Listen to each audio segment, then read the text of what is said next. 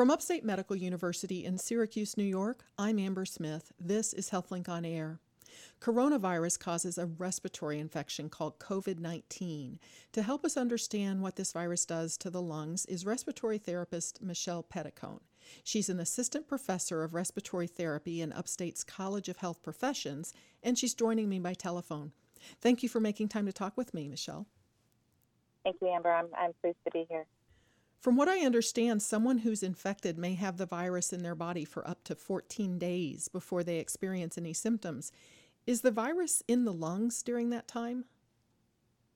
It absolutely can be, yes. In fact, you can have this virus in your lungs and not necessarily show the symptoms of the, the high fever and the other things that we've heard about on the news. This virus attacks the lungs, and even uh, if with individuals who have very, very light symptoms, we've seen a lot of lung remodeling, a lot of lung damage from the virus. So you could you could have this virus and have very very very light symptoms and not really know. Wow. And then I know people who develop like a more severe case, they say to watch out for shortness of breath. Now, I wanted to ask you what causes the shortness of breath? So, with this virus, it presents as like a bilateral pneumonia. So, the pneumonia is like a, the lung sacs are, are filling up with fluid and pus. So, this virus will have your lungs can be filling with all this fluid, and it's very, very difficult to breathe when you have this stuff in your lungs. It kind of feels like a, like you're suffocating, like you can't get enough air, like you're underwater. Okay. Now, um, someone who has healthy lungs is going to be better equipped to fight this. I'm assuming, right?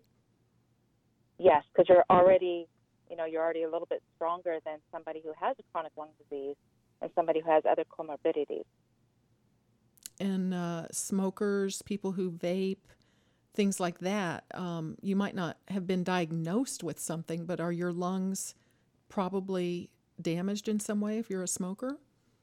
From what we know, yes, smoking and vaping does lead, lead to lung disease, and therefore these lungs would be more susceptible to having greater insult if they were attacked by this virus. It just also applies to people who may be immunocompromised from other diseases that they may have, as well as uh, high blood pressure and diabetes. All right. Well, it seems uh, at the moment respiratory therapists are the ones on the front lines fighting this pandemic. And so I wanted to ask you sort of who respiratory therapists are, what training they have, how prepared are they to deal with this? Absolutely. That's a great question. Um, as a respiratory therapist, we often get lumped in with nursing. I'm often called a, a respiratory nurse, but it's completely different than that. A respiratory therapist goes through at least a minimum of two years of training, and that is specific to the heart and the lungs. So, in their education programs, they learn how to take care of patients from, from the newborn infant, so we're in the delivery room when babies are born, all the way up to someone taking their last breath. So, we administer oxygen, we administer very a lot of medications, and it takes several years for you to learn not only about these different modalities, but also which disease state is appropriate for which modality.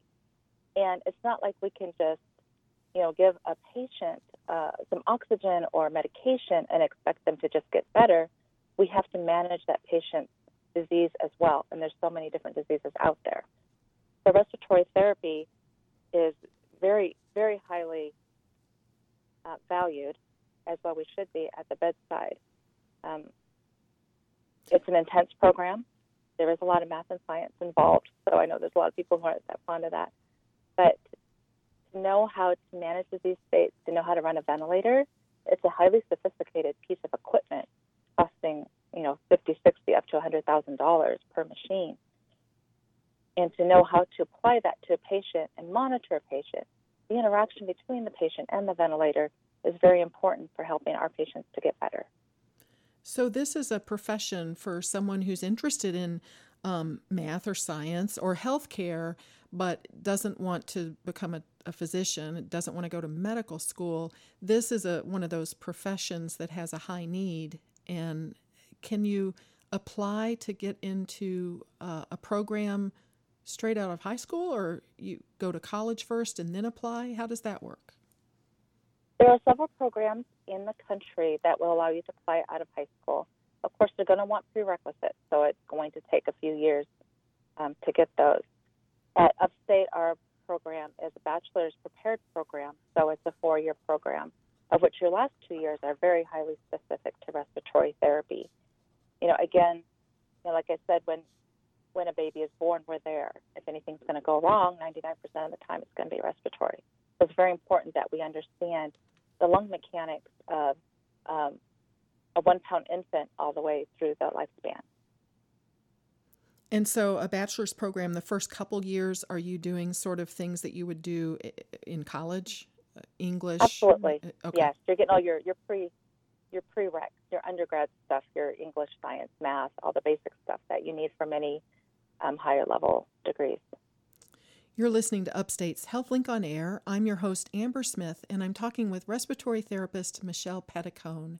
She's an assistant professor of respiratory therapy in Upstate's College of Health Professions, and we're talking about how respiratory therapists are on the front lines during this pandemic. So, during a normal workday for a respiratory therapist who works in a hospital, what is their day typically like? So, most most respiratory therapists are putting in that 12 hour shift. So they are showing up, getting their assignments, checking on their patients, and then they'll start doing their rounds. It's very important that they assess every single patient that they're assigned to and monitor that patient and make recommendations to the physicians on the patient's care. The respiratory therapist is the expert in the heart and lungs, and we make the recommendations to physicians for changes that would would benefit the patient. And through our assessment, through monitoring, through uh, blood gases, we actually take blood samples to help us decide how the patient is oxygenating and able to to um, expel the carbon dioxide. Now, some of the work uh, patients might need a ventilator routinely, right? You have patients that are on ventilators that are not infected with coronavirus. Yes, that's true there are many different disease states that require a ventilator to help people breathe. Sometimes it's very temporary, sometimes it's a longer term. When a patient has to be on a ventilator for a long time, they often get a tracheostomy, which will bypass the upper airway and help to ventilate a patient long term. All these patients will need some type of ventilator to help them breathe, and you can't breathe yourself. We often put patients on a ventilator to help them to rest to overcome whatever disease they may have that is causing that um, inability to breathe. The goal is always to wean a patient off of a ventilator. And that's why a respiratory therapist is so important because we are educated in in managing these patients who are who are weaning for the best outcome. So I want to ask you more about the ventilator and how it operates. Is it is there a piece of it? Does it just go over the patient's nose and and mouth, or does it get does some of it get inserted into the patient somewhere? So a ventilator is a sophisticated machine with, with highly designed software, and it attaches to the there's tubing from the ventilator, circuits from the ventilator to the patient, and if the patient has to be invasively ventilated, then a tube is put through the trachea, through the vocal cords, down to ventilate the lungs. And respiratory therapists can do that too. It's a breathing tube. It's called endotracheal tube, and we can intubate, putting breathing tubes into people, and then we can hook that up to a ventilator, and then the ventilator can help, you know, deliver the breath and delivers the amount of pressure and volume for each breath tailored to the particular patient. So in that case, the tube comes out of their mouth, but you mentioned a tracheotomy before. Is that right. where, you, where you cut into the that is absolutely. Some patients do require a tracheostomy, and it and it is right there in the in the neck. Yes. All right. And then our patients, how long are they typically on a ventilator? I know you said the goal is to get them off, but does that just depend on how they're responding? Yes, it does. Um, we don't like to see patients on a ventilator longer than two weeks, um, because then if you're if you're ventilated for a long time, you know that's all artificial, and there's other things that can happen. I mean, there's infection that can happen. There's lung damage that can happen from um, from a ventilator pushing the air into you because it's not normal. We're not meant to breathe that way. So it needs to just be like a, a temporary piece to help us to get better, so, and then to remove the. Are there alternatives to ventilators? We're, we're talking at a time when ventilators may become in short supply. So, what alternatives are out there, if any? There are some non invasive machines that you can use if the patient is not as compromised. And what that means is that they don't need the breathing tube, they just need help, um, a little extra pressure with a mask or something. So we do have some of those tools, but those two, I imagine, would not be in, in great supply right now. As far as other alternatives, once you put a breathing tube into a patient, something has to deliver a breath, either a ventilator or a human being with an um, with a resuscitation bag at the end of that that tube, and that's what they did uh, years ago before they had a ventilator. They would have to try to hook people up, and round the clock you would be bagging a patient. You'd manually have to squeeze a bag of air in in right. for each breath, basically, right? Right, right, and that you know that's very a very subjective way to to deliver ventilation, and it's not the best thing for your patient.